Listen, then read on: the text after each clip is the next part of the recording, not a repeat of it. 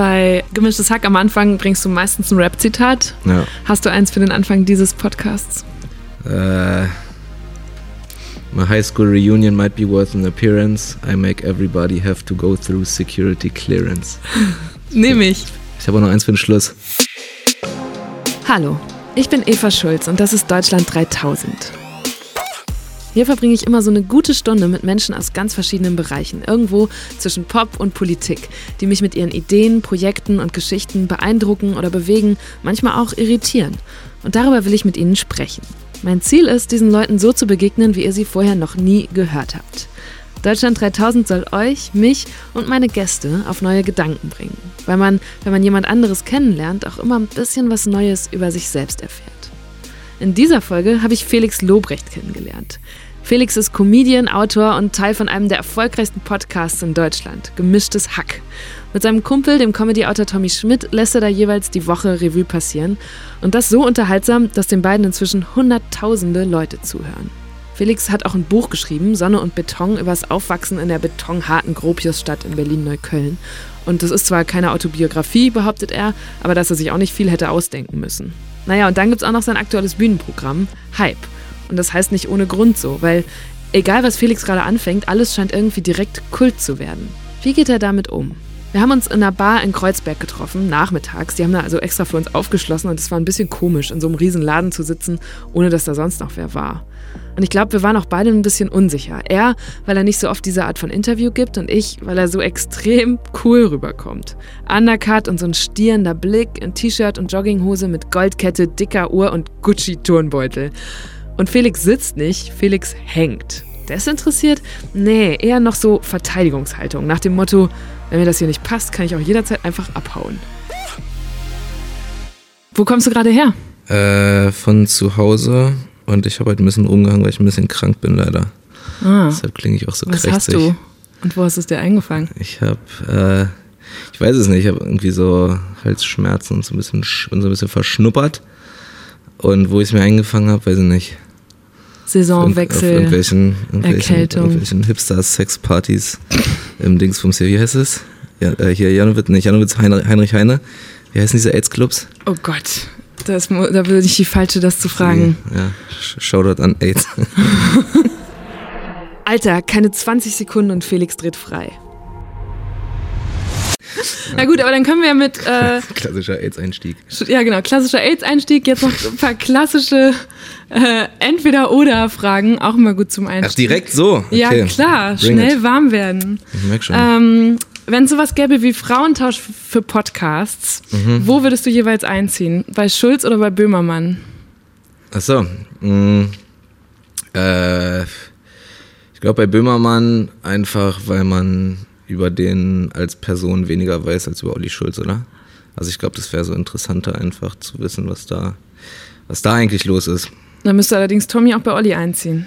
Ja, die sind ja eh Homies, glaube ich. Okay. Und bei Joko oder Paul Rübke? Joko oder Paul Ripke. Ich glaube, Joko ist reicher. Ich glaube, bei Joko. Ist Und Till Reiners oder Moritz Neumeier? Ja, Till Reiners ist ja mein Nachbar. Den, da war ich schon ein paar Mal. Allerdings hat Moritz diverse Kinder, also wahrscheinlich trotzdem bei Till. Was ist blöder, Geburtstag an Heiligabend oder Silvester? Ach, weiß nicht, ich mache mir nichts aus Geburtstagen. Äh, deswegen ist es mir wurscht, äh, was jetzt so Verfügbarkeit von Freunden und Partymöglichkeiten angeht, ist es wahrscheinlich objektiv betrachtet blöder, an Weihnachten Geburtstag zu haben. Aber, Aber an ja- Silvester musst dann immer du die Party schmeißen. ja, weiß nicht, Silvester ist aber auch scheiße eigentlich. Ich weiß es nicht. Aber ich bin in Armut aufgewachsen und ich habe mir das irgendwann mal so schön geredet, dass ich, äh, so habe ich wenigstens nur einmal im Jahr gemerkt, dass wir kein Geld haben. Breakdance oder Graffiti? Ich jag jetzt noch durch diese Entweder-Oder-Fragen, aber darauf komme ich Ja, gleich zurück. Auf jeden Fall breaken. Pizza, Salami oder mageres Hähnchen mit gedünstetem Gemüse? Ja, jetzt rein geschmacklich, äh, Pizza Salami, rein äh, Körperfettanteilmäßig wahrscheinlich eher letzteres. Ich, arbeite, ich arbeite viel mit Barbecue-Soße neuerdings. Wirklich, einfach aber so, kannst einfach du so dadurch- cleanes, cleanes Essen und dann Barbecue-Soße. Aber versaust du nicht damit deinen kompletten neuen Ernährungsplan? Meinem Sixer zu folgen nicht. Na gut. ähm, du sagst ganz viel ab, aber wenn du eins machen müsstest, Let's Dance oder Dschungelcamp? Ja, dann Let's Dance. Ich finde Let's Dance vom Format, also die Idee hinter Let's Dance finde ich ja auch cool. Es ist ja auch eine coole Herausforderung und ich habe ja selber irgendwie acht Jahre lang irgendwie gebreakt, also getanzt. Also ich kann da schon viel mit anfangen und habe da auch irgendwie Respekt vor den Leistungen. Mir gefällt nur dieses RTL-ige dahinter nicht, also dieses Home Story und am Ende sind alle, am Ende sind sowieso immer alle eine große Familie und tralala, aber so rein für die Herausforderung finde ich äh, Let's Dance schon interessant, aber ich habe es ja jetzt auch abgesagt, weil das ist nicht meins, Alter. Aber ist so eine Breakdance-Crew nicht auch eine große Familie? Ja, nee, aber ich meine, wenn dann irgendwelche random Promis dann am Ende stehen sie alle da und der, der ist auch echt alle eine große Familie geworden und es ist voll schade jetzt und es geht mir gar nicht ums Gewinnen und tralala. Die sind alle nur da für Promo. Was für Familie. Okay, und hast du nicht nötig? Doch, wahrscheinlich hab ich's, hab ich's, hätte ich es schon nötig, aber ich, Max, das, das, das ist mir nicht wert. Okay, Meer oder Berge? Berge. Flair oder Bushido? Ja, von, also am liebsten mochte ich die früher zusammen, so CCN-mäßig. Dann, äh, welche Musik ich insgesamt älter, äh, länger höre, sind wahrscheinlich die alten Bushido-Sachen. Die höre ich immer noch. Aber jetzt so aktuell, abgesehen davon, dass Bushido ja auch gerade gar nicht mehr so wirklich stattfindet, äh, Flair macht schon ganz coole Musik ab und zu von den neuen Sachen. Finde ich schon ganz cool. Seine Interviews entertainen mich auch. Aber wenn ich mich jetzt entscheiden müsste, würde ich sagen, beide. Den Joker hast du genau einmal. Ein paar habe ich noch, aber die jetzt so in ganz schnell. Wenn du für immer einen Dialekt annehmen müsstest, hessisch oder bayerisch? Hessisch. Zigaretten kaufen oder selber drehen? Ich drehe selber, aber ich will am liebsten aufhören zu rauchen. Das mache ich auch noch bald. Gesetzlich oder privat versichert? Äh, gesetzlich. Und die, und die Künstlersozialkasse glaubt mir nicht, dass ich das beruflich mache. Schöne Grüße. Es gibt viele Beweise. Es gibt, ich, ich glaube auch, dass man was findet, wenn man, Ja. wenn man googelt. Ge äh, Gucci oder Prada? Äh, ich habe mich mit Prada nicht so viel auseinandergesetzt. Ich habe kein einziges Prada-Piece. Deshalb Gucci. Umso mehr Gucci. Äh, Mercedes oder BMW? Mercedes. Telefonieren oder Sprachnachricht? Telefonieren. Okay, Kurve gekriegt. Jetzt werden wir langsam warm. Diese Art von Fragen funktioniert halt auch gut, um erstmal ins Reden zu kommen. Also probieren wir doch direkt mal eine Stufe deeper. Hörst du eher auf deinen Kopf oder auf deinen Bauch? Es ist meistens deckungsgleich. Aber ich probiere schon bei, also ich bin schon auch ein Choleriker und ein so, so Schnellschussentscheider. Aber bei größeren Sachen äh, probiere ich mich schon auch zunehmend mehr in Geduld zu üben und wirklich nochmal über Sachen nachzudenken. Also ganz so impulsiv wie früher bin ich auf jeden Fall nicht mehr. Ich denke schon mehr über Sachen nach. Und letzte, kämpfen oder sich schlagen lassen? Ja, aber kämpfen, das ist eine komische Frage. Die ist aus deinem Buch. Findest du? Nein, die Frage ist aus deinem Buch, zitiert. Ach so. Und ich glaube. Ja, aber auch so suggestiv gestellt. Die ist wahrscheinlich von Marco an Lukas, oder? Nee, die ist, äh, es gibt eine Stelle, wir müssen das kurz erzählen, ne? Lukas, wie alt ist der? 15? 15. 16, dein Hauptdarsteller? Sonne und Beton übrigens gerade Spiegel-Bestseller. Bam, sehr gut. In den ersten zehn Minuten direkt untergebracht. Ähm, Lukas erzählt der Mutter oder der, der, der Partnerin seines Vaters, ähm, warum es nicht funktioniert für ihn, warum Ah, ihr Sohn abgezogen Ja, ja. wird in Neukölln. Ja. Und da gibt es so einen kleinen inneren Monolog. Ach so, ja. Ja, da geht's glaube ich, darum, dass äh, die Freundin von Lukas Vater einen Sohn hat, der irgendwie immer so gehänselt oder abgezogen wird. Und Lukas meinte, dass es vielleicht auch eine valide Option ist, sich einfach einmal boxen zu lassen. In der Hoffnung, dass es damit gegessen ist. Aber ähm, ja, das ist ja halt in dem Buch, jetzt im echten Leben, würde ich schon, würde ich schon empfehlen, wenn man irgendwie Aussichten auf, auf zumindest Unentschieden hat, äh, zu kämpfen, oder? Also ich habe mich auch schon mal schlagen lassen, einfach um irgendwie, damit der Stress dann vorbei ist. Aber das hat mich auch lange noch gefickt danach, da ich mich drüber geärgert. Aber war das auch mit 16 oder würdest du heute in den Kampf gehen, weil du heute, keine Ahnung, trainiert bist und Nee, ich war ja früher dann auch, hast. ich war früher dann auch irgendwann, irgendwann einigermaßen trainiert. Also ich glaube, mein 19-jähriges Ich ist bedeutend äh, stärker und äh, aggressiver als mein heutiges. Weiß ich nicht. Nee, äh, heute, weiß nicht, ey, heute lasse ich mich auch nicht mehr so leicht ärgern. So früher war ich auch äh, viel aggressiver und viel schneller auf die Palme zu bringen und hatte meine, meine Komplexe viel weniger im Griff als heutzutage. So. Also heute kann ich auch damit leben, wenn mich jemand irgendwie Hurensohn nennt. So ist mir doch egal, Alter. Ich habe, ähm, in, als ich mich jetzt quasi, als ich dich so ein bisschen mit mir rumgetragen habe, weil ich wusste, dass wir uns treffen, ganz viel über Coolness nachgedacht. Weil wenn man über, über dich spricht, mit anderen Leuten kommt, fällt dieses Wort immer. aber in ganz anderen Kontexten. Die einen finde ich einfach cool, die mhm. anderen sagen, der ist mir zu cool, mit dem würde ich jetzt eher nicht ein Bier trinken. Das hat mich überrascht. Mhm. Ähm, und ich hatte auch so ein bisschen diesen Moment von, neben Felix Lobrecht wirkt man immer sofort uncool, weil du so Coolness King bist. Ist es so? Weiß ich nicht. Ich weiß es nicht. Ich glaube, es liegt eher daran, dass der Großteil der deutschen Entertainment-Branche ziemlich uncool ist. Oder? Also jetzt so im Berlin-Vergleich bin ich ja, bin ich ja jetzt nicht irgendwie auffallend cool so. Ich glaube, das ist echt so ein Relationsding. Ich glaube, viele, viele im deutschen Entertainment-Betrieb sind halt eher so, so, hey, hey, so, weißt du, was ich meine? So anbiedernd? Ja, so ein bisschen so. Ich weiß ich nicht, so. Ich bin jetzt auch nicht so krasser Konsument und ich habe auch viele Leute kennengelernt, die irgendwie coole Typen sind so. Cool ist ja auch immer ein, ein relativ, äh, ist ja kein klar definierter Begriff so. Ja, du bist Aber, so dieses Abziehbild von cool auf eine Art, weil du dich mhm. auch so kleidest und so. Ich glaube auch, es gibt dieses vielleicht cool, wie ist jemand so wertemäßig drauf oder. Ach so, verstehe. Ne? Und dann gibt es aber auch noch. Ja, du kannst ja auch der übelste. Gucci cool. Ja, na, du kannst ja auch der übelste Nerd sein und einfach irgendwie damit irgendwie cool sein. Also ich, das meine ich mit, es gibt keine klare Definition von cool. Ja, ich weiß nicht, Alter, wahrscheinlich am ehesten noch deshalb, weil ich so, bin halt mit Hip-Hop aufgewachsen, so, hab, wie gesagt, lang, lang gebreakt und komme halt aus Berlin und so. Da legt man schon, also ich habe immer viel Wert so auf Appearance gelegt und weiß ich nicht. Ich war auch beim Fußball immer so. Ich wollte erst, dass er dass es cool aussieht und dann das Tor schießen und nicht umgekehrt. Also das heißt, du inszenierst dich so ein bisschen selbst, aber für dich selbst oder wie? Nee, mittlerweile mach, ich mache so das irgendwann Idee. nicht mehr. Ich habe das irgendwann nicht mehr so bewusst gemacht, aber früher habe ich halt schon irgendwie ein bisschen, bisschen drauf geachtet, irgendwie nicht so rumzulaufen wie so ein Opfer oder so. Aber weiß ich nicht. Es klingt auch alles jetzt zu zu forciert. Ich weiß es nicht. Ich, äh, ich probiere eigentlich immer weniger, mich noch in irgendeiner Form zu verstellen. Weißt du, ich meine? Ja. So als Jugendlicher und so muss man erst noch seinen Style finden und irgendwie inszeniert sich viel mehr.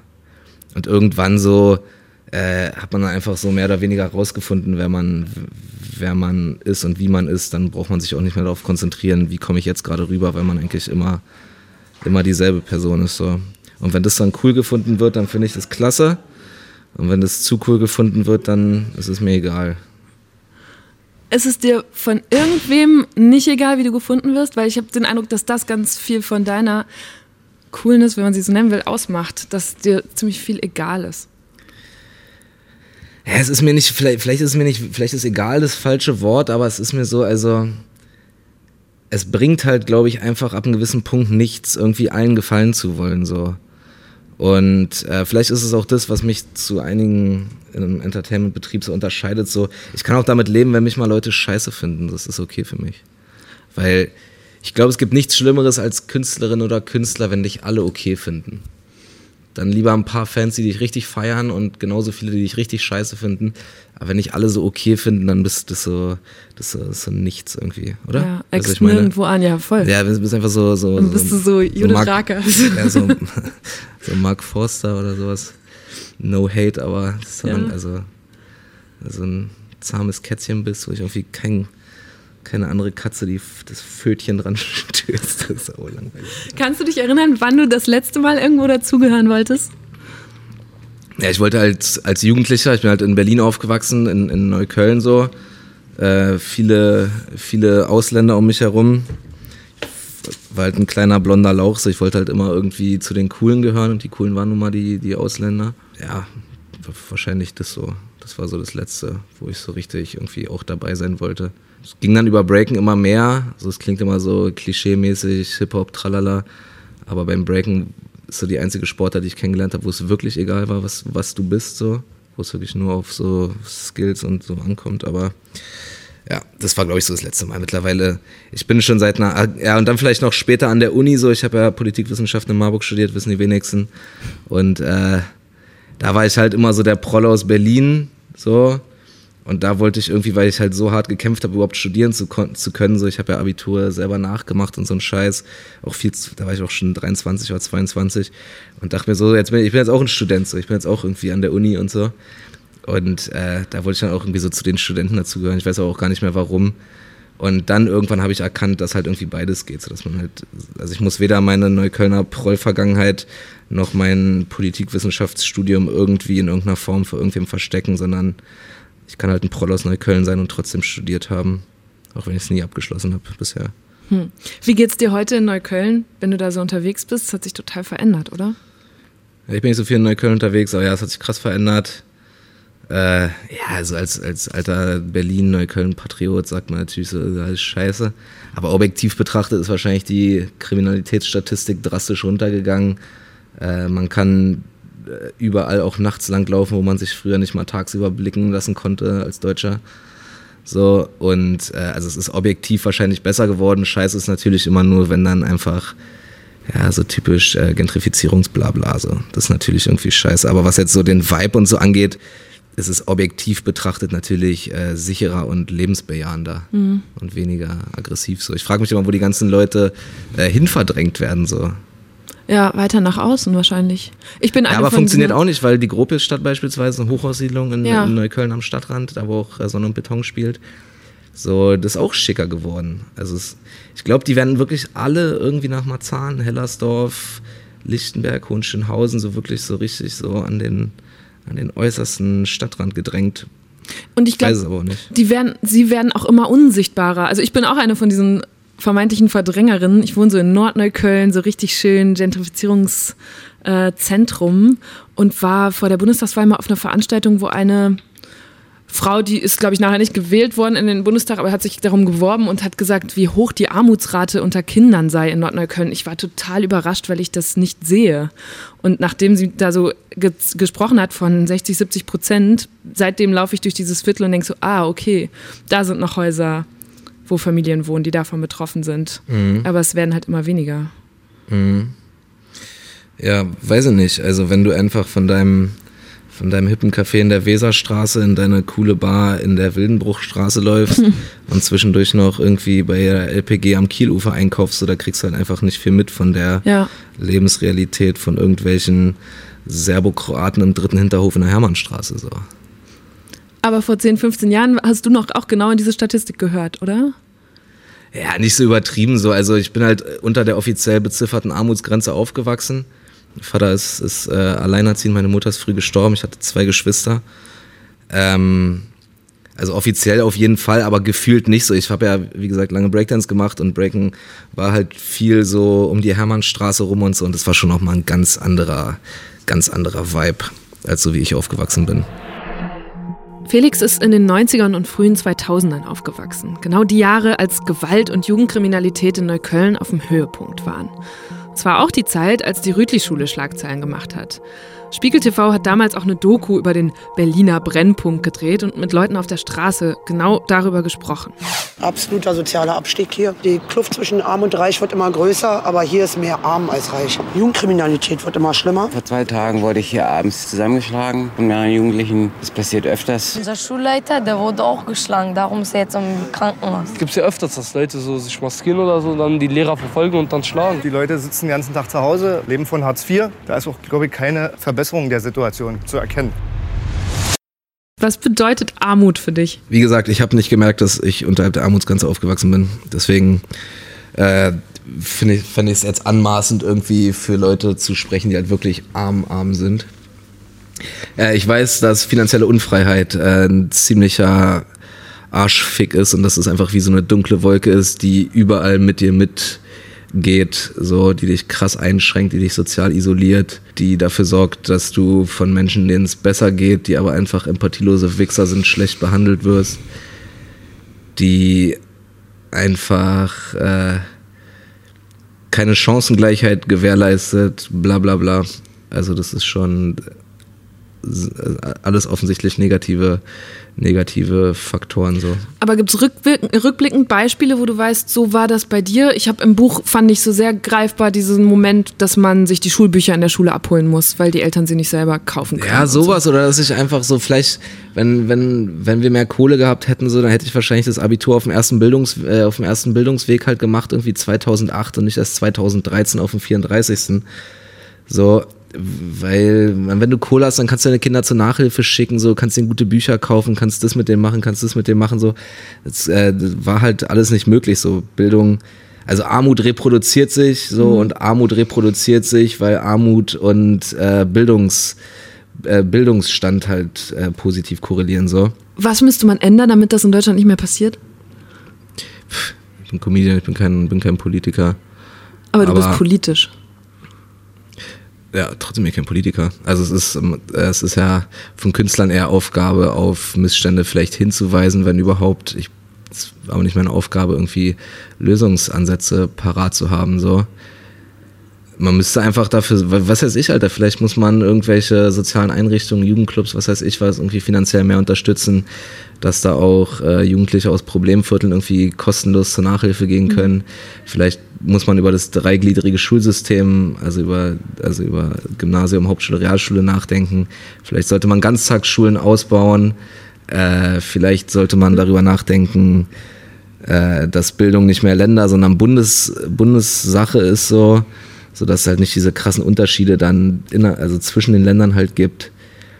Weiß ich nicht, Alter. Vielleicht. Ja, das waren jetzt fünf Maßnahmen. Jetzt. Also, du hast sie doch. Ja. Auf jeden Fall sind nicht irgendwelche Rapper und Comedians daran schuld, wenn die Jugend verroht. Da bin ich mir ziemlich sicher. Was hat dein Papa gemacht? Wie meinst du? Naja, wie hat der euch durchgebracht, wenn er alleinerziehend war? Tja, weiß ich rückblickend auch nicht. Also er hat nicht, er arbeiten konnte er halt nicht, hat er drei kleine Kinder zu Hause. Er hat halt irgendwie Witwenrente bekommen. Ich glaube, irgendeine, ich glaube, meine mittlerweile verstorbene Urgroßoma hatte irgendwie Pension von ihrem Mann bekommen und davon jeden Monat irgendwie was rübergeschickt. Ansonsten halt Kindergeld und Transferleistung. So. Und hast du das mitbekommen? Weil du eben gesagt hast, eigentlich hast du nur Weihnachten mitgekriegt, dass ihr kein Geld habt. Oder wie hat der dafür gesorgt, dass du es nicht mitgekriegt hast? Äh, ich habe das nicht so mitbekommen. Ich habe es immer nur so in Relation zu, ich war dann mal anderthalb Jahre auf dem Gymnasium nach der Grundschule. Irgendwie, da habe ich es halt eher mitbekommen, so wenn irgendwelche anderen halt jede Ferien verreisen oder irgendwelche fetten Geschenke kriegen zu Ostern, einfach so ein Fahrrad zu Ostern oder so eine Scheiße. Oder irgendwelche Markenklamotten tragen, so da war ich halt immer raus. Aber irgendwie, ich weiß nicht, wie mein Vater das gemacht hat, aber ich habe das echt nicht so mitbekommen. Irgendwann wusste ich es dann halt, aber ich habe es nicht so mitbekommen, außer dass ich halt keine teuren Klamotten hatte oder nicht oft in Urlaub gefahren bin oder sowas. Wir haben trotzdem irgendwie, Frankie heißt mein Vater, trotzdem darauf geachtet, dass wir mal Vollkornbrot essen und einfach keine Opfer werden. Ja. Was würdest du sagen, hast du von Frankie gelernt? Ja, alles. Tja. Ich könnte es jetzt nicht auf irgendwas runterbrechen, aber ich äh, bewundere den Mann schon sehr einfach für sein, für sein Lebenswerk. So einfach mit so krassen Schick äh, Schicksalsschlägen äh, so umzugehen und irgendwie das Beste immer draus zu machen und über sich hinaus zu wachsen und so. Klingt jetzt alles sehr pathetisch, so ich habe jetzt gar nicht so die praktischen An Anwendungsfelder gerade vor Augen in meinem Alltag. Aber einfach so der, der Vibe irgendwie, würde ich sagen. Und war das immer cool oder warst du in der Pubertät super schwierig? Habt ihr euch viel gezofft? Nee, ich war mega, das, es war mega katastrophal. Eigentlich so fünf, sechs Jahre lang haben wir uns eigentlich nur gestritten und ich sollte andauernd ins Heim kommen und Oh. Sonderschule und pipapo. Wie, aber ist das, ist Heim ist dann was, womit er gedroht hat? Oder Ja, wo? ja. Einfach so, der, der konnte halt nicht mit mir umgehen und ich konnte nicht mit ihm umgehen. Und wir haben uns wirklich nur gestritten und es war auch einfach so meine Hochphase des Chaotentums, so zwischen 14, 8, so von 14 bis 18 oder so. Äh, aber es hat sich dann irgendwann halt alles. So, jetzt mittlerweile sind wir die besten Freunde, wir waren auch vorher die besten Freunde und jetzt halt wieder, so seit 10, 12 Jahren.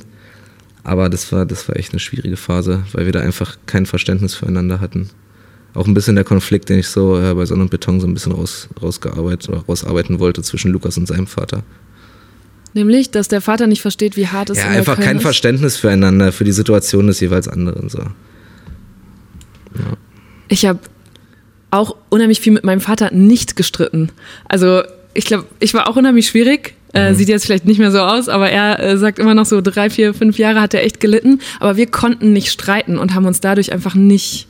Also wir haben beide immer zugemacht. Und das waren ein paar Jahre, die heute noch so rückblickend denke ich so, Alter, Ah, ja. äh, ja. Nee. Weiß ich auch nicht, wie wir da durchgekommen sind. Und dann hat es irgendwann so Klick gemacht und jetzt Nee, wir, machen wir das so ein bisschen wir besser. konnten uns schon gut streiten. Habt ihr so laut gebrüllt und so? Na ja, klar. Ah, okay. Ja, vielleicht ist das ein Vater-Sohn-Ding. Lobrecht. Bei uns sind Türen geknallt, aber das war das lauteste. Lobrechtsche Sturköpfe. Er hat auch in einer nicht so einer riesigen Wohnung irgendwie zu viert gewohnt, so da konnte man sich auch schwer aus dem Weg gehen. Ah, das macht es nicht besser. Das macht es nicht besser. Würdest du irgendwas in der Erziehung anders machen als dein Vater, wenn du jetzt Kinder kriegst? Weiß ich nicht. Naja, vielleicht irgendwie so, so Kleinigkeiten, aber jetzt irgendwie nichts Grundlegendes, weil ja, Frankie hat schon alles richtig gemacht anscheinend. So mir und meinen beiden Geschwistern geht's äh, geht's allen richtig gut. Wir haben alle irgendwie dann doch noch Abitur geschafft. Meine Schwester macht mittlerweile einen Master. Also ist jetzt fast fertig mit ihrem Master in, in Literatur und Kunstgeschichte. Mein Bruder arbeitet Fulltime bei mir. So ich, ich mache meinen Scheiß. Also uns, uns geht's schon, geht's schon gut und ich würde auch sagen, dass wir sowas wie ein stabiles Wertesystem irgendwie haben, sodass äh, das schon ein guter Job war von Frankie, würde ich sagen. Hm. Wie ist das, wenn du heute andere Väter triffst von deinen Freundinnen oder so?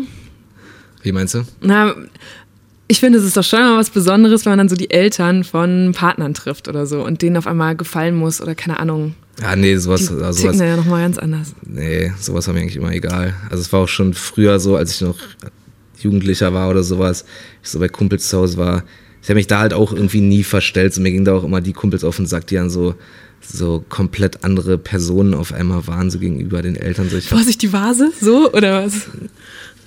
Gut, Großen in Köln, da gibt's keine Vasen, aber nee, einfach so, die dann so, so, so, so Schwiegersohnmäßig irgendwie unterwegs sein wollten, wo ich mir dachte, so dicker Alter, das ist so auffällig, wie du dich gerade verstellst, das, das, das glaubst du dir doch selber gerade nicht, was du hier eigentlich machst. Ich habe eigentlich immer einigermaßen probiert, so zu sein, wie ich, wie ich bin und das probiere ich ja immer noch. Hast du noch Kontakt zu den Kumpels von damals? Ist das für die anders ausgegangen? Also vielleicht auch das, dieses Verstellen-Thema, machen die das bis heute? Also ich habe eigentlich nur noch mit einem Kumpel Kontakt, mit dem ich auch aufgewachsen bin. Mit den anderen habe ich irgendwann keinen Kontakt mehr gehabt.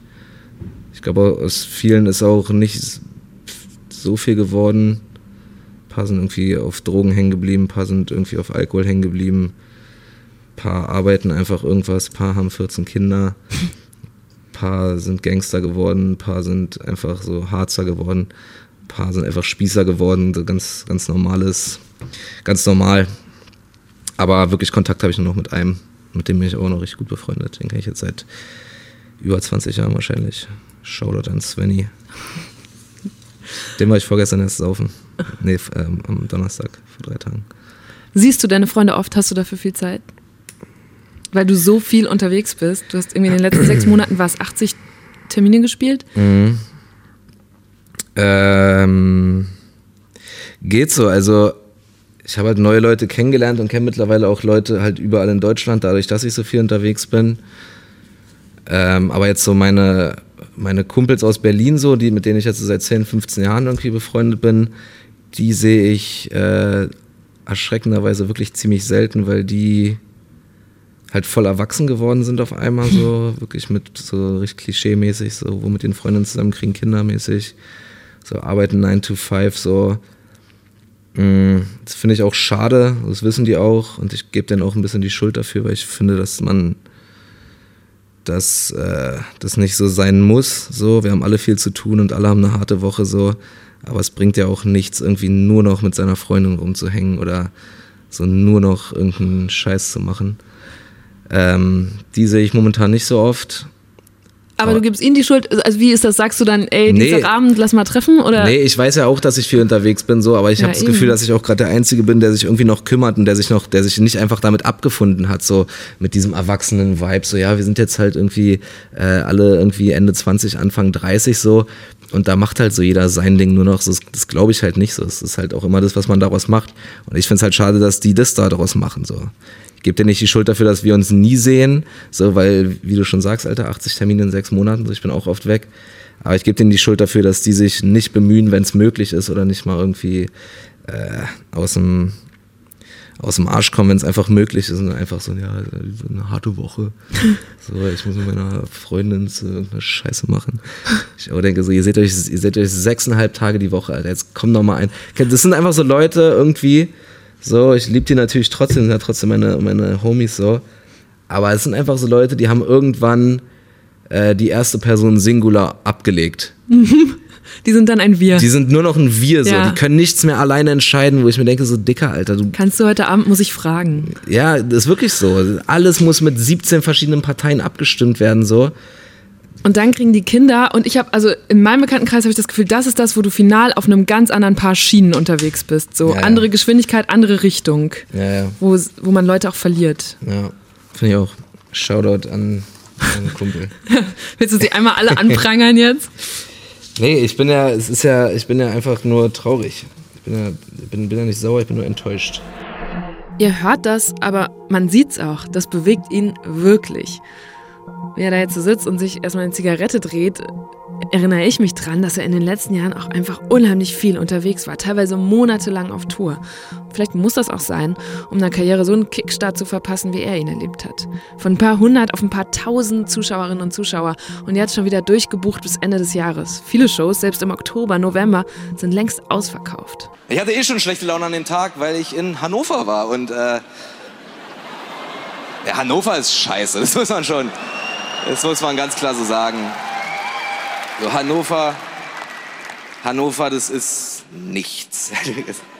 So, wenn du, Hannover ist nichts, wenn du, wenn du jemanden aus Hannover fragst, so, Dicker, was ist das Coolste an Hannover, dann wird er dir sowas sagen wie, ähm, naja, also wir sprechen hier einwandfreies Hochdeutsch. Ich denke so, was für ein langweiliger Skill ist das denn? Ja, das ist so, so, als wenn du jemanden damit beeindrucken willst, indem du sagst so, ja, also ich atme ja auch und ähm, Kriegt, wenn man so viel tourt, zu Hause eine andere Bedeutung? Ähm, kriegt zu Hause eine andere Bedeutung. Ich, ich freue mich schon, wenn ich zu Hause bin, aber irgendwie bin ich auch gerade so in so einem in so einem Machermodus, Flow irgendwie, dass es mich manchmal auch irgendwie ausbremst, zu Hause zu sein. Da würde ich dann lieber die nächsten ten, zehn Termine, die noch anstehen, direkt noch machen und dann am Stück irgendwie frei haben und auch mal ankommen können. Und nicht irgendwie so, also ich habe zum Beispiel irgendwann angefangen, Tourblöcke zu machen und nicht mehr irgendwie hier drei Termine, dann zwei Tage frei, dann nochmal vier und dann nochmal. Also ich probiere das echt jetzt so am Stück wegzumachen, weil, weil mich dieser kurze, dieser kurze Zuhauseaufenthalt, der, der nervt und langweilt mich eher. Ansonsten, ich bin schon gerne zu Hause. Das Problem ist halt, ich penne mal halt in, mittlerweile in den schönsten Hotels, die es so gibt. Und da kann zu Hause einfach nicht mithalten. so einfach, was so den Service und den Style angeht. So mich, mich kotzt es dann eher an, dass es bei mir zu Hause halt einfach so normal aus- Aber du ist. könntest es doch so ausstatten.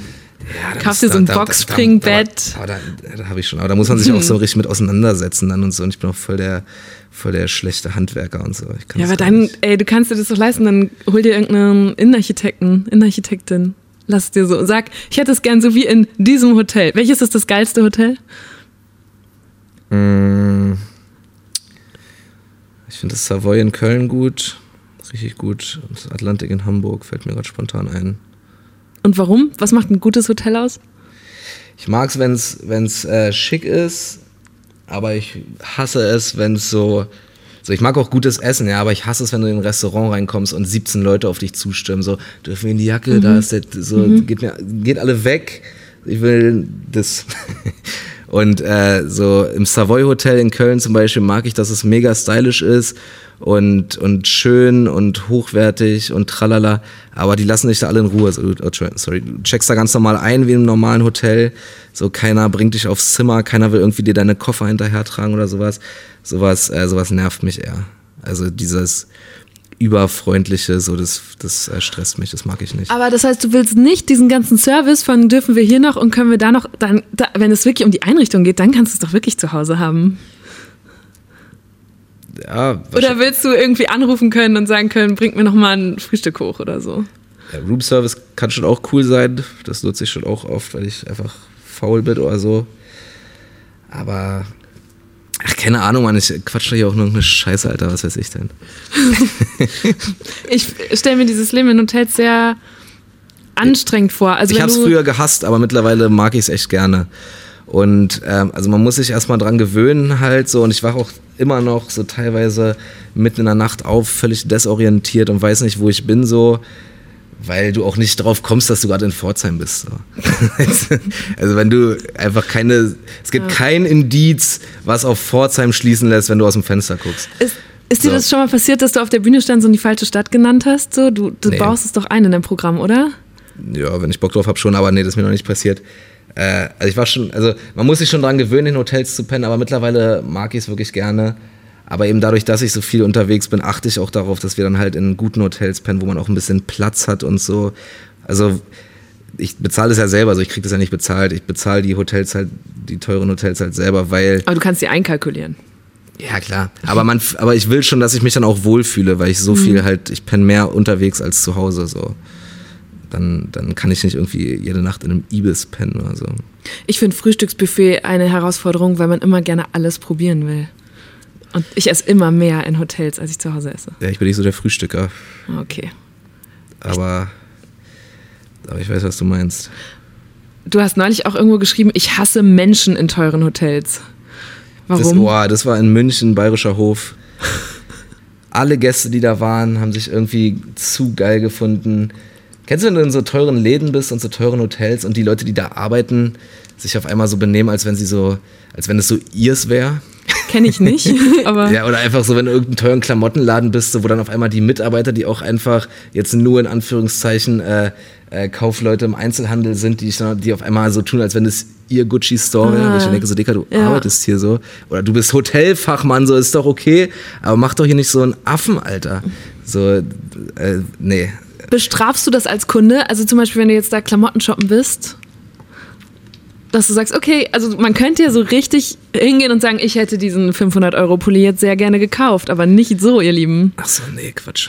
Ich will, will da keinen Affen machen. Ich finde das einfach für mich halt, äh, finde das dann, für, ich kaufe ja nicht irgendwelche Sachen, um irgendwem irgendwas zu beweisen. So, das ist auch so ein krasser Fehlschluss. Die Leute glauben immer, dass wenn ich mir teure Klamotten kaufe, dass das irgendwas mit denen zu tun hat, aber das stimmt ja überhaupt nicht.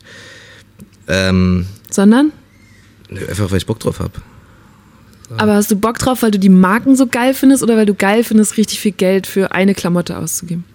Weiß ich gar nicht. Ich finde es einfach, wenn, also ich, ich stehe schon auf Markenklamotten, so, aber ich bin jetzt kein bloß, also kein, kein blindes Markenopfer. So, ich kaufe jetzt nicht irgendein Teil, was ich hässlich finde, nur weil da irgendwie Gucci draufsteht. So, ich, die Klamotten, die ich kaufe, die finde ich schon auch cool. Und wenn die dann halt äh, irgendwie teurer sind und sie mir aber so gut gefallen, dann kaufe ich sie halt irgendwie, dann, dann kaufe ich sie halt irgendwie trotzdem so. Ich mache mir da gar nicht so, so krasse Gedanken drüber. Gibt halt so ein paar Sachen, so die, zum Beispiel teurere Klamotten behandelt man besser. So, die halten dadurch länger. Oder klingt, Wird man auch klingt so ein bisschen, klingt so ein bisschen wannabe, klingt so ein bisschen wannabe rationalisiert, aber äh, teure Klamotten sind auch meistens besser produziert, äh, was die Produktionsbedingungen angeht oder sowas. Obwohl, bist du dir da bei Gucci wirklich sicher? Äh, Tatsache, es gibt so eine, wie heißt denn die App? Es gibt so eine NGO, die hat so eine App rausgebracht, wo so äh, Klamottenlabels auf nach verschiedenen Parametern irgendwie bewertet werden, so was äh, Produktionsbedingungen, äh, Rohstoffbeschaffung etc. angeht. Da ist Gucci von den Marken, von den, von den Designermarken tatsächlich die, die am besten dasteht, ja. Also, es ist ja offensichtlich, dass ein T-Shirt, was in Italien hergestellt wird, wahrscheinlich unter bedeutend besseren Bedingungen Ja, hergestellt wurde als irgendeins, was in einer Fabrik in Pakistan Aber wird es in hergestellt wurde. Italien hergestellt oder kleben sie nur das Schild nachher in Italien da rein? Die Stories hört man ja auch immer wieder. Ich habe es jetzt nicht für Gucci recherchiert, aber Ja, ich habe es auch nicht recherchiert. Aber rein mathematisch ist es wahrscheinlicher, dass ein T-Shirt für 500 Euro wahrscheinlich fairer hergestellt wurde als ein T-Shirt für 3 Euro. Gibt es dir so eine Genugtuung, dass du dann einfach sagen kannst, okay, geil, dann zahle ich jetzt auch fürs Gewissen die 450 Euro mehr für den Pulli? Eine Genugtuung im Sinne von, vor zehn Jahren konntest du das noch nicht? Nö, Ich mochte schon immer teure Klamotten, so konnte sie mir halt nie leisten. Also mochte schon immer coole Klamotten, konnte sie mir halt früher nicht leisten. Und jetzt, wo ich es kann, äh, freue ich mich darüber, wenn ich mir dann einfach die Sachen holen kann, die ich, äh, auf die ich Bock habe. So, es gibt mir jetzt, gibt mir jetzt keine Genugtuung, so, aber ich, ich freue mich dann einfach kurz für mich und dann ist auch wieder gut so. Ich stehe jetzt nicht irgendwie vorm Spiegel und, und keul mir ein auf, auf, äh, auf mein Versace-Shirt. So. Was war deine beste Investition im letzten Jahr? Beste Investition, mein Reiskocher. Warum? Mega ist. Wie oft benutzt du den? Jeden Tag. Wirklich? Ja, Isst du jeden Tag Reis?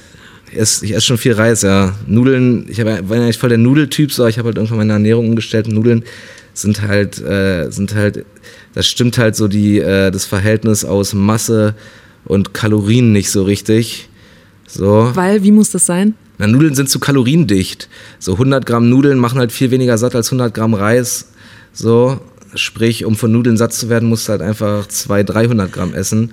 Und äh, Stehst du in deiner Küche und wiegst dir so den Reis ab? Nee, das ist so ein Gefühlsding. Okay, gut, aber du hast ein Gefühl dafür, wie viel 100 Gramm Reis sind. Ich habe ein Gefühl dafür, wie viel 100 Gramm Reis sind. Ja, ey, wenn du so viel unterwegs bist wie ich, Alter, so, ich probiere halt äh, äh, mich zu Hause, wenn ich halt die Möglichkeiten habe, selber zu kochen und so, probiere ich halt mich möglichst ordentlich zu ernähren, damit ich halt auf Tour dann im Rahmen der Möglichkeiten nur gut essen muss und nicht und nicht irgendwie und da halt nicht so krass verzichten muss. Du hast in irgendeinem Interview auch erzählt, dass du neulich ähm, mit einem Fitnesstrainer dein Sport- und Ernährungskonzept umgestellt hast. Ja, Wie oft machst du Sport in der Woche? äh, jeden zweiten Tag. Und gehst du noch in so ein normales Fitnessstudio? Ich gehe ins McFit am Cotti. Wirklich? Klar. Wie ist es, wenn da alle gucken? Ähm, erstmal äh, bin ich in, in, ich wohne ja auch in Kreuzberg. In Kreuzberg laufe ich ziemlich anonym durch die Gegend so. Hier wohnen nur Touris und Kanaken, so nobody cares. Die kennen mich alle nicht. Und äh, ich gehe auch immer zu Zeiten trainieren, wo es relativ leer ist. Also ich, Stimmt, dann, wenn deine ganzen alten Kumpels arbeiten sind. ja, genau. Und, äh, und äh, ja, selbst wenn, Alter, ich bin ja dann auch irgendwie jeden zweiten Tag da jetzt, wenn ich halt gerade mal irgendwie in Berlin bin, ein bisschen länger am Stück. So, dann, dann ist es vielleicht das erste Mal interessant, so das zweite Mal gucken sie vielleicht noch. Und beim dritten Mal ist dann, ah, das war vorgestern auch hier so. Also ich äh, bin, bin jetzt, ich bin ja auch kein Star, so, weißt du, ich bin ja, äh, ich habe viele Fans so und habe gut mobilisierbare Fans, sodass ich riesige Shows spielen kann und die meine Tickets kaufen wie blöde und so. Aber ich bin ja jetzt nicht so, äh, frag zehn random Stra äh, Leute auf der Straße, so davon kennen mich neun nicht. So. Ich glaube, es kommt drauf an, auf welcher Straße du fragst. Ja, aber ich bin jetzt, ich bin, bin keine Fernsehprominenz. Ich bin wenig im Fernsehen und die, wie du vorhin gesagt hast, die meisten Sachen sage ich irgendwie ab, weil ich keinen Bock drauf habe. Also ich bin, bin jetzt, bin ja auch kein Star so. Also ich bin bekannt Mach- in meinem Genre und meine Fans mögen mich. Und es wird auch irgendwie immer mehr, aber es ist alles nicht so vergleichbar mit, äh, mit irgendeinem Musiker oder irgendeiner Schauspielerin oder irgendeiner einfach so einer Fernsehfresse. Aber du hast auch mal im Fitnessstudio gearbeitet, oder? In mehreren, ja. Wie, ich habe mich gefragt, ob man dann anders da reingeht, weil man so die verschiedenen Typen kennt, die da so trainieren. Fitness hat sich ja krass verändert, ey. Guck mal, ich habe angefangen mit Trainieren, da war ich so 13, 14 ungefähr. Und äh, früher war so Pumpen voll was, wofür man sich rechtfertigen musste. Was irgendwie so, es wurde von der vom Mainstream immer so affig gefunden, so, so äh, stumpfe Pumper so. so. Unter Jugendlichen war das halt einfach ein Ding, weil es halt cool war, einen dicken Bizeps zu haben mit 14, 15, 16 so. Aber sonst fanden das halt alle scheiße. Und äh, jetzt mittlerweile ist ja Fitness voll hip so. Also, wenn du dir das John Reed am Cotti anguckst, so da sind Das ist so ein Laden, wo immer die ganze Zeit laute Musik läuft, oder? Oder was ist der, der Clou bei der Marke? Das ist sowas wie ein hipperes McFit einfach. Ähm, so, da, da sind Leute trainieren, so, die hätten vor fünf Jahren noch Witze über jeden Pumper gemacht. So, weil die sich für was Besseres gehalten haben und mittlerweile ist es halt irgendwie einfach hip geworden. Ich sage immer, John Reed sind 50% krass homophob und 50% hochgradig homosexuell. Ganz komische Mischung da. Da hast du diese ganzen Techno, Techno-Hipster viel, die so auf eben jene am Anfang besprochenen AIDS-Partys gehen. Und du bist dann pumpen, wenn du im Fitnessstudio sitzt.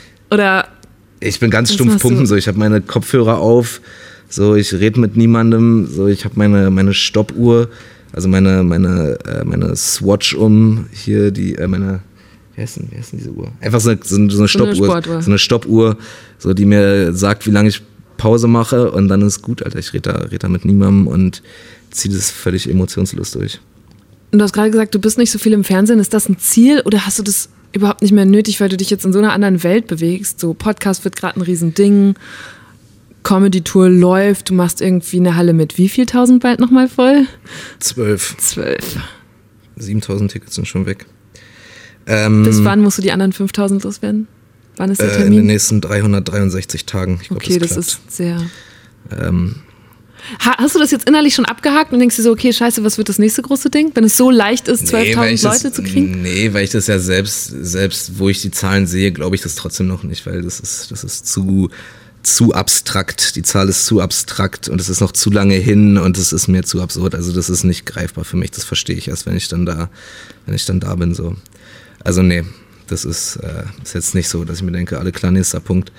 Das ist schon auch für mich was äh, sehr Besonderes. Ähm, nee, ich bin nicht so oft im Fernsehen, weil viele Fernsehsender und Formate keinen Bock hatten, mit mir zusammenzuarbeiten, weil ich denen wahrscheinlich, tats tatsächlich gab es auch ein paar Mal das Zitat, nee, der ist irgendwie zu cool für unsere Show. Dann äh, viele Formate finde ich, find ich einfach scheiße, so für die ich angefragt wurde, die ich dann einfach abgesagt habe. Und ähm, mittlerweile gibt es auch einfach, also mir fallen auch gerade keine Formate ein, wo ich irgendwie gerade sinnvoll stattfinden könnte, wo ich auch was gewinnen kann. So. Also ich, bei TV Total wäre ich gern aufgetreten, das mhm. habe ich aber verpasst. So, Raab hat aufgehört, wo ich gerade mit Comedy mehr oder weniger angefangen habe. So, aber sonst. Warum war das so gut? Das war doch auch super mainstreamig. Ja, ich finde, Mainstream ist ja auch nicht per se schlecht, aber nee, das wäre einfach was, da gibt's was zu gewinnen, so, weil das guckt, gucken einfach drei, vier, fünf mhm. Millionen Menschen Zielgruppe. So, was, was soll ich im Öffentlich-Rechtlichen um 23.15 Uhr irgendwie bei irgendeiner Kabarett-Scheiße Nee, das meinte ich auch gar nicht. Ich dachte gerade eher an die Leute, die dir gesagt haben, du seist zu so cool. Glaubst du, TV Total hätte dich da reingeholt? Weiß ich nicht. Aber das wäre wär zumindest ein Format gewesen, wo ich ja. aufgetreten wäre, so.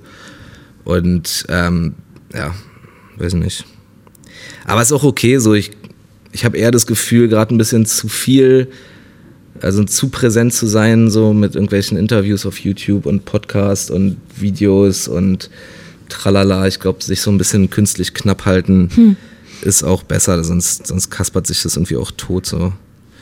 Die Leute sollen sich auch nicht satt sehen an einem. Oder hören, bei euch ja eher. Oder hören. Wobei Podcast schon nochmal was anderes ist. Ich weiß auch nicht warum. Überleg mal, warum. Na, ich habe halt oft das Gefühl, in Interviews und so, alle Leute, die das dann hören, die mich eh schon kennen, so die kennen alles schon, was ich da erzähle, weil ich halt fast alles auch im Podcast bestimmt irgendwann schon mal erzählt habe. Mhm. Oder es mittlerweile auch einfach viele Interviews äh, von mir zu lesen und zu hören und zu sehen gibt. Sodass es alles keine neuen Informationen sind. Deshalb kommt mir es eher so vor, als wenn es die Leute langweilt. So, und bei, im Podcast äh, wissen ja weder Tommy noch ich, was jetzt in den nächsten 60, 70 Minuten passiert. So, da quatschen wir einfach drauf los. Leute, herzlich willkommen zu äh, Gemischtes Hack diese Woche. Ich finde es immer so geil, wenn so Hip-Hop in so unpassenden Momenten so als Darstellungsform genutzt wird. Entweder von so überambitionierten Referendaren, so, ey, komm, die 8C oh, ja. macht jetzt so ein, wir rappen jetzt die Formeln durch. Die binomischen Formeln, ja. ja, oder das Periodensystem. ist nämlich gleich C Quadrat. sollte man egoistisch wählen oder sollte man eher im Dienste der Allgemeinheit wählen, auch wenn dieses den eigenen Interessen entgegensteht? Haben über Felix die Zähne geputzt mit meiner Zahnbürste dachte schon so, irgendwie, irgendwas stimmt da nicht, ja egal. Zwei Tage so durchgeputzt. Dann äh, ich, ich, kommt meine glaub, Freundin eine Woche später ich, wieder zu mir und sagt so, wo ist denn hier die äh, Zahnbürste, wo ich das Klo und die ganzen Ritzen auf, der, äh, auf den Fliesen sauber gemacht habe? Kein Scheiß. Und ich so, meinst du die? Alter, das hält so lange an, ich habe immer noch Kotze hinten im Rachen. Das ist ja auch einfach in den wenigsten Fällen irgendwie groß inhaltlich. Also es ist ja naja. Oft einfach halt so drauf losgequatscht. So. Aber ich habe jetzt noch mal intensiver ein paar Folgen gehört und habe schon das Gefühl, es gibt viel von diesem, ja, keine Ahnung, wir reden über Haustiere und dazwischen redet ihr dann aber über demokratietheoretische Fragen. Und du zitierst auf einmal irgendwelche VWL-Wissenschaftler und Theoretiker. Naja. Das ist schon ja, eine ganz gute das, Mischung. Ja, aber das äh, hättest du mich das vor der Show gefragt, wirst du heute Adam Smith zitieren, hätte ich wahrscheinlich gesagt, tendenziell eher nicht. Ne? Ja, nicht. So. Aber es hat nicht den Anspruch, so das sagen wir auch in jeder Folge. Ich erzähle ja auch oft Scheiße so. Ich meine, mein Studium ist jetzt auch irgendwie, weiß nicht, Alter, fünf, sechs Jahre her so. So, manche Sachen, äh, wir haben halt null journalistischen Anspruch und null Wahrheitsanspruch. So, wir, das ist einfach laut denken und quatschen. So. Aber profitiert das Ding davon mehr oder leidet es mehr drunter? Ja, wir sind der Number One Podcast in Deutschland. Also ich gehe mal stark davon aus, dass es davon profitiert. Ist halt ungefiltert so. Das ist, glaube ich, auch so ein Ding, was viele Leute als zu cool irgendwie betrachten, aber ich finde es halt irgendwie auch albern und das ja, schließt ja auch ganz gut da an, so wenn sein, meine Kumpels sich früher vor den Eltern von anderen Kumpels so verstellt haben, so. Äh, das das sehe ich halt einfach nicht ein. Ich glaube, man kann einfach so ungefiltert drauf losquatschen. So, und die Leute müssen auch einfach mal lernen, wieder irgendwie was auszuhalten. Und äh, Menschen finden das auch gut so, wenn, wenn nicht jeder Step so ultra kalkuliert wirkt oder jeder Satz so dreimal vorher durchgedacht wurde, ob man damit jetzt auch bloß niemanden offendet hm. oder tralala so. glaube, die Leute haben das schon, haben das schon ganz gut verstanden, was da der Vibe ist. Und ab dem Moment, wo man einmal so, wo irgendwie so die, der Rahmen klar ist, so, und den Rahmen habe ich jetzt einfach mal so definiert als, als ein klares Bekenntnis zu Artikel 21 des Grundgesetzes, so. So, wenn, wenn das einfach klar ist, so zwischen. Kannst du die zitieren? Pff, nee, nicht, die sind ja relativ lang, aber die Würde des Menschen ist unantastbar und Artikel 20 ist die äh, freiheitlich-demokratische Grundordnung. Können wir noch Artikel 79a dazu nehmen, hier die Ewigkeitsklausel meinetwegen. Aber also wenn, wenn das einfach klar ist, so dann verzeihen die mir auch mal, wenn ich irgendeinen, irgendeinen politisch inkorrekten Scheiß sage, weil das einfach auch okay und menschlich ist so. Wann hast du das zuletzt bereut? Also wann gab es zuletzt irgendwas, wo du gedacht hast, scheiße, das war jetzt, da habe ich selber eine Grenze überschritten? Nö, das hätte ich. Ich habe. Ähm, du jetzt ein bisschen reingehört hast? Ja. Also das heißt, nein, ich denke noch drüber nach. Und zwar, weil ich bin ja, ich bin eine weiße Frau, so ich habe jetzt nicht du nicht so viele Schmerzpunkte, an denen du mich erreichen kannst wie gewisse andere Minderheiten. Aber es gab diesen Roast. Du bist mal geroastet worden, ja. was glaube ich auch schon viel über dich aussagt, weil ich weiß, dass für dieses Format sehr, sehr viele Leute absagen, die sich nicht ähm, von fünf, sechs Kollegen vorführen lassen wollen. Ja. Und da saß eine Kollegin drin, äh, Janina, Jasmina Kunke. Ah, ja. Und am Ende durftest du über sie äh, lästern und hast einen sehr guten Spruch gebracht. Ich musste selber lachen. Du hast gesagt. Für so kleine ähm, Titten gender ich nicht. Das, genau. Ja. Und äh, genau, hast dann noch gesagt, äh, die hat, äh, ihr, was hast du gesagt, ihr BH, nee, sie könnte statt BH auch eine Kinder... Sie kann eine Kindertaucherbrille als BH genau. benutzen. Ähm, und ich musste lachen und dann, und genau, und dann hast du noch hinterhergerufen, ähm, EierInnen müsst ihr euch verdienen, Bitches. Ja. Ich freue mich, dass meine Kollegen heute alle am Start sind und ich sage bewusst Kollegen, ja. Ja, Jasmina Kuhnke ist zwar offiziell eine Frau, jedoch kann sie eine Kindertaucherbrille als BH benutzen. Und für so kleine Titten gender ich nicht. Das Innen muss man sich verdienen, Bitches! Ich hab dich grinsen sehen und weil ich ein bisschen das Ganze, ne, weil ich gerade mitten in der Recherche steckte und in deinem Humor wusste ich, okay, der Typ gendert, du bist darüber sehr reflektiert. Aber gleichzeitig habe ich gedacht, ja, ich habe auch kleine Brüste und ich habe diese Momente, ich bin eigentlich eine sehr selbstsichere Frau, aber ich habe diese mhm. Momente, wenn ich mit einem neuen Typen irgendwie was anfange, gibt es diesen kurzen Moment von, oh shit, Plot-Twist, das ist Eva ohne BH. Mhm. Und ich frage mich, ob du das vielleicht nicht bei Männern, aber bei Jungs damit ein bisschen stärker wieder etabliert hast und ob ich deshalb und vielleicht auch noch andere Frauen damit immer wieder kurz diese Stimme im Kopf haben. Also, ich glaube, damit irgendein Witz bei einem Roast von mir so einen Einfluss hätte, müsste ich 30 mal so fame sein.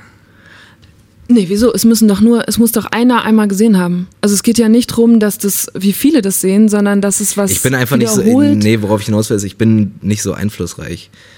Also das, da bin ich mir. Du hast gerade gesagt, Number One Podcast. Number One Podcast. Ihr, ihr, sagt Leuten viel Glück bei den Abi-Prüfungen. Das sind genau diese. Ja, ja, klar. Jungen. Aber das ist einfach nichts, was so. Also, so meinungsflexibel sind Menschen nicht. Also, so schnell wirfst du nicht irgendwelche Schönheitsideale oder, oder sonst was für Grundfesten deiner Persönlichkeit oder deines Ästhetikempfindens über einen Haufen, nur weil ein Comedian, den du witzig findest, äh, Witz über kleine Titten macht. So.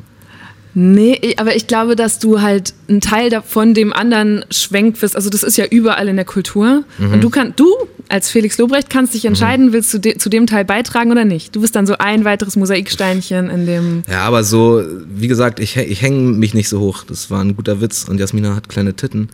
Und äh, es ist einfach ein fucking guter Joke so. Und weiß nicht, Alter, jeder, jeder bekommt seinen Fett ab. So, guck mal, Alter, ich bin 1,71 Meter oder was. So, ich habe mein Leben lang dafür gehänselt, dass ich zu klein bin, so.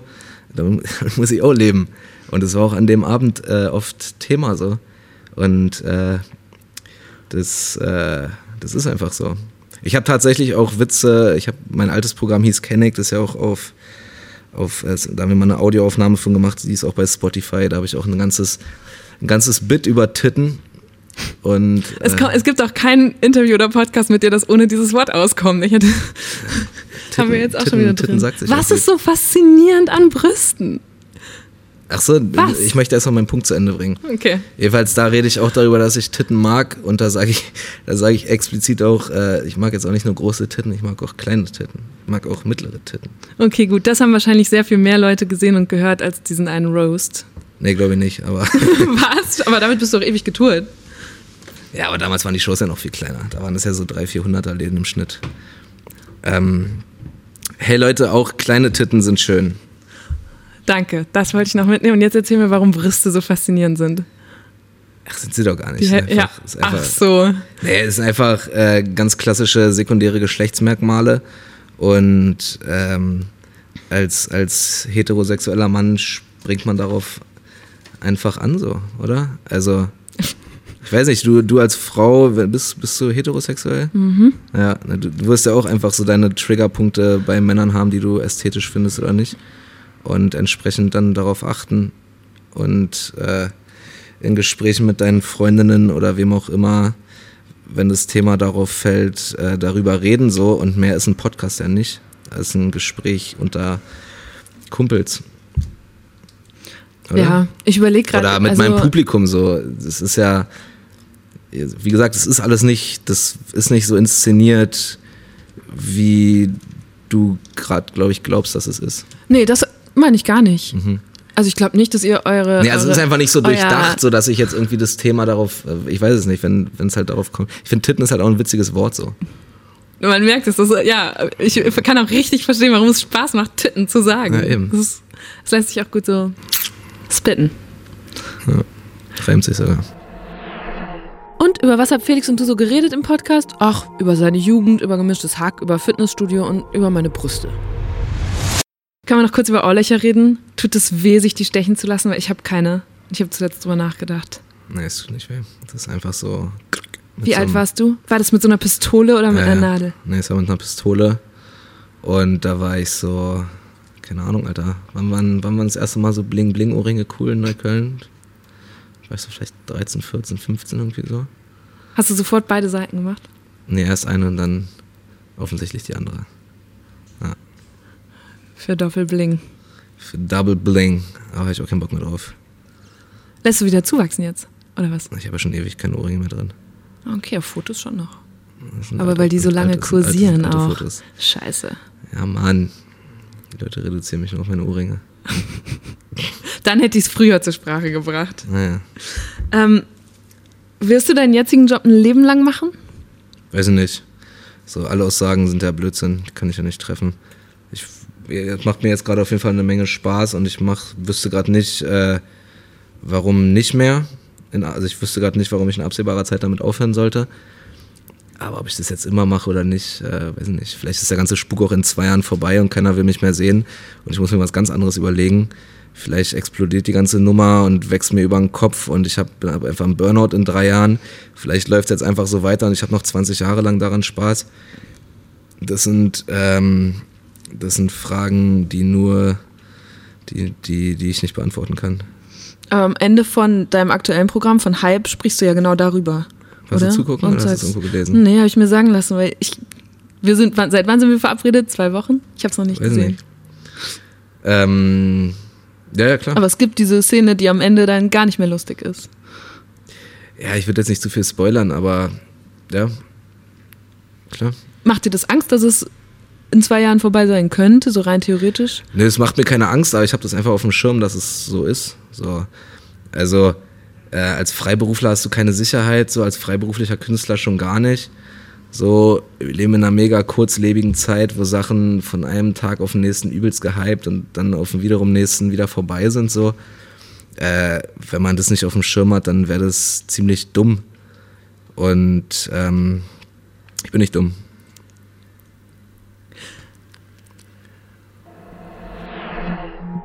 Okay, was ihr die ganze Zeit nicht sehen könnt, ist, wenn gegrinst und wenn geguckt wird. Weil eigentlich guckt Felix mich die ganze Zeit kaum an, immer eher so äh, zur Seite oder auf dem Boden. Hier wird jetzt gerade aber sehr breit gegrinst. Und zwar von uns beiden. Weil natürlich ist Felix Lobrecht nicht dumm. Das merkt man ja schon daran, wie er oft im Podcast, aber auch auf der Bühne über seine eigenen Witze lacht. Schon so frollig, haha, geiler Gag von mir, aber auch aus diebischer Freude darüber, gerade provoziert zu haben. Ganz genau zu wissen, welche Grenzen er da austestet. Du hast in einem anderen Interview gesagt, du seist total suchtanfällig. Welche Sucht könnte dir gefährlich werden? Jede Droge. Jahren? Jede Droge auf jeden Fall. Deshalb nehme ich auch keine Drogen. Okay, aber davon kann man sich ganz gut fernhalten. Oder, oder fällt dir das schwer? Nö, fällt mir nicht schwer. Aber ja, weiß nicht, welche Sucht könnte mir gefährlich werden, Alter. So, ich bin ja offensichtlich krass stage-addicted so. Sonst würde ich ja nicht so viele Shows machen und so viel auftreten. Äh, anscheinend habe ich auch ein krasses Aufmerksamkeitsdefizit und bin süchtig nach Bestätigung. Sonst ist ja eine völlig unnatürliche Situation, sich drei, viermal die Woche vor ein paar tausend fremde Menschen zu stellen und denen irgendeinen Quatsch zu erzählen. Ähm, Aber das widerspricht ja eigentlich dem, was du vorhin erzählt hast, dass es dir total egal ist, was andere denken. Nee, es ist mir, es, nee, nee, das, nee, nee, das stimmt nicht, weil ich habe gesagt, ähm, es, ich komme damit klar, wenn mich Leute scheiße finden. Ich will nicht allen gefallen. Das ist ja was ganz Aber anderes. Genug. Nö, ich will einfach, also meinen Fans, ich freue mich, wenn Leuten das gefällt, was ich sowieso mache, aber ich mache das, was ich mache, nicht anders, nur um mhm. mehr zu gefallen. So. Das was, das was anderes. Okay, 12.000 reichen. 12.000 reichen. So. Ich muss gerade noch, ich hänge gerade noch bei zwei Minuten vorher und ich muss an ein Video denken, das du mal gepostet hast, wo du von der Bühne kommst, also nach diesem äh, magischen Moment am Ende von Hype. Mhm. Und man hört und sieht, wie du aus diesem Anerkennung, geil, alle klatschen und jubeln, rauskommst und es ist wie so ein Raussaugen, so und auf einmal ist der Sound aus und du gehst raus und man sieht dich so von hinten, läufst da den Gang runter.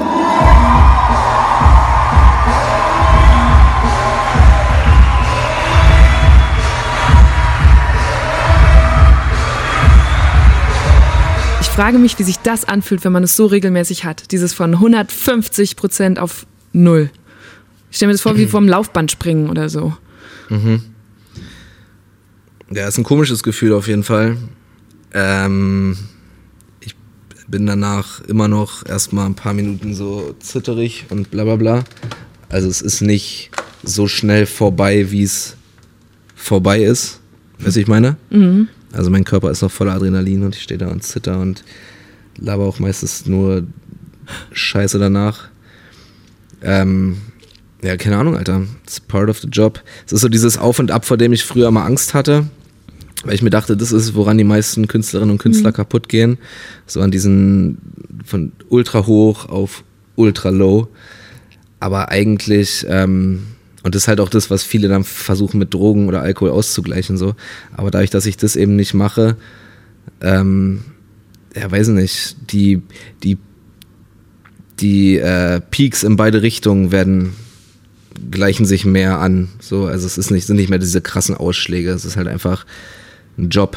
So, weil mach, du dich dran gewöhnst. Weil ich mich, weil man sich dran gewöhnt hat und weil ich das einigermaßen mir einbilde, einordnen zu können. Und wie kommst du dann runter an so Abenden? Ich rauche da meistens eine, äh, mach mich kurz fresh, so putz mir die Zähne, zieh mir irgendwie ein neues Shirt an oder sowas und dann gehe ich ja nach den Shows auch immer noch Fotos machen. So, und das äh, downt mich nicht jetzt so uh, mäßig, sondern einfach, da komme ich dann langsam mhm. so wieder. So ein runterfaden, ja. Da fade ich runter und danach esse ich meistens, so ich esse immer so Reis. elf, halb zwölf, irgendwas Geiles. Und dann bin ich dann auf einmal fertig und dann fahre ich ins Hotel und dann gucke ich mir irgendeine Scheiße an oder im Optimalfall lese ich, im Optimal, aber seltensten Fall lese ich was. Und dann schlafe ich und dann wache ich am nächsten Morgen auf und gehe morgens meistens trainieren und dann fahren wir in die nächste Stadt und dann, ist, dann geht der ganze Zirkus wieder von vorne los. So. Ich habe auch nie Kollegen verstanden, die einfach bei, um jede Show herum Alkohol trinken. So. Weil das dafür, dafür tritt man als Comedian zu oft auf, als dass man irgendwie das machen sollte, glaube ich. Aus Verantwortung vom Publikum oder vor den Kollegen, die du mitfinanzierst, wie dein Bruder und so? Nee, ich glaube, bei der, bei, bei der eigenen Gesundheit sollte man zuallererst mal egoistisch denken, so einfach für die Leute selber. Mhm. So, weil so, das ist irgendwie so ein, so, ein, so ein Alltagsalkoholismus, der sich da so einschleicht. So ist ja im Showbusiness auch irgendwie ziemlich verbreitet. Weil für die Fans und so, so die kaufen sich dann ein Ticket irgendwie drei Monate im Voraus, dann ist die Show und dann ist die krass und dann ist es für diese was richtig Besonderes und alle wollen mit dir noch was trinken und was machen und tralala. Aber für dich ist es gerade die 14. Show in, Ja. in Folge. Pforzheim. So, ist dann, du, du bist so im Pforzheim, Alter. So, und ähm, das ist ein ganz anderes, ganz anderes Setting so. Man ist auf einem ganz anderen, ganz anderen Level. In welcher Stadt hast du zuletzt verkackt?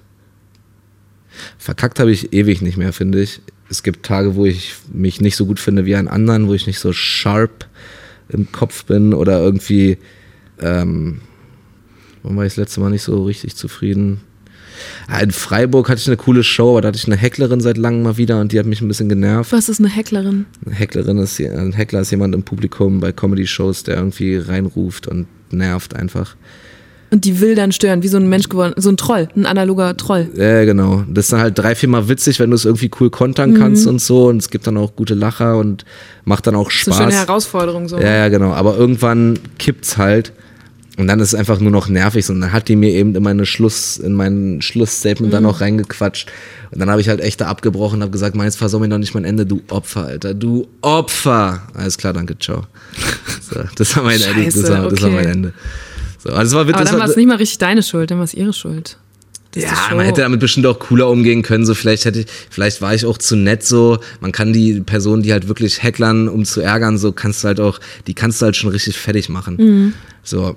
Und vielleicht war ich zu nett, aber ich denke mir halt immer so, ja, ich kann dich jetzt hier zwölfmal Fotze nennen und äh, sonst, sonst welches Familienmitglied von dir beleidigen, so. Äh, so bis du dann sauer bist und den Raum verlässt. Aber ich muss danach noch eine halbe Stunde hier mit den anderen Leuten, denen es vielleicht unangenehm ist, dann irgendwie umgehen können. So und die haben, hier sitzen tausend Leute, die haben irgendwie 30 Euro Eintritt bezahlt und freuen sich da seit Monaten drauf.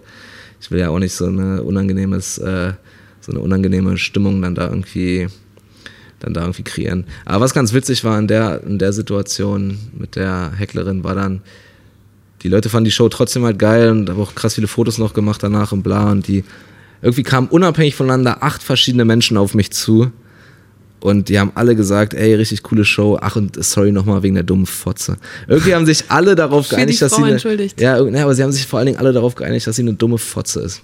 Unter allen Beleidigungen, die man irgendwie hätte wählen können, war Was, sie haben alle das gleiche Wort ja, ja, gesagt? Es war, alle, haben gesagt dumme Fotze. Auch so, auch so kleine 16-jährige Mädels. So, ja, sorry nochmal wegen der dummen Fotze. So viel zum Thema Impact, Felix. Ja, einfach, nee, weil einfach so unter allen Beleidigungen war irgendwie klar, nee, das ist schon auch eine dumme Fotze gerade. In, in, ja, in particular. Du hast bei ähm, Gemischtes Hack am Anfang bringst du meistens ein Rap-Zitat. Ja. Hast du eins für den Anfang dieses Podcasts? Boah. Äh, ja, vielleicht, weil es ganz gut passt, ein Drake-Zitat. Äh, My high school reunion might be worth an appearance. I make everybody have to go through security clearance. Nehme ich. Das finde ich das ultimative Fuck you. Das finde ich sehr, sehr gut. Ich habe auch noch eins für den Schluss. Okay. Auch von Drake. Uh, missing out on my years. Uh, there's times when I wish I was where I was, back when I used to wish I was here. Verstehst du das? Sag nochmal. Missing out on my years. There's times when I wish I was where I was, back when I used to wish I was here. Also man wünscht sich quasi die Tage zurück, als man noch unbekannt war und ein Star sein Ja. wollte. Ja. Aber gut, nehme ich beide. Drake finde ich gut. Gut. Gutes Ende. Missing out on my years. There's times when I wish I was where I was, back when I used to wish I was here. Missing out on my days. Scrolling through life and fishing for praise. Opinions from total strangers take me out of my ways. I try and see who's there on the other end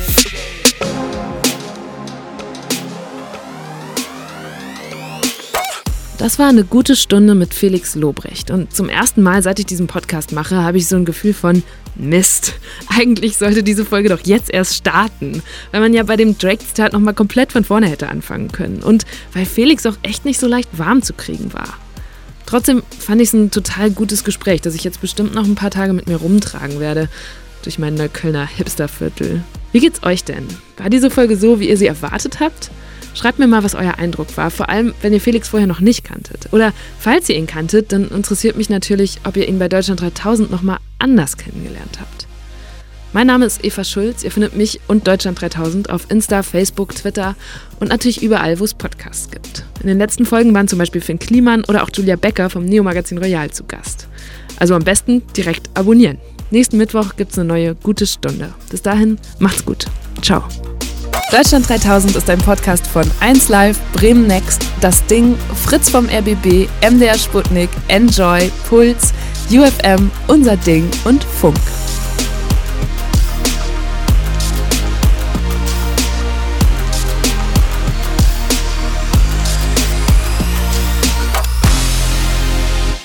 Ja, hey Leute, dann weiß ich nicht, Alter. Äh, seid lieb zueinander und äh, abonniert Deutschland 3000. Yeah.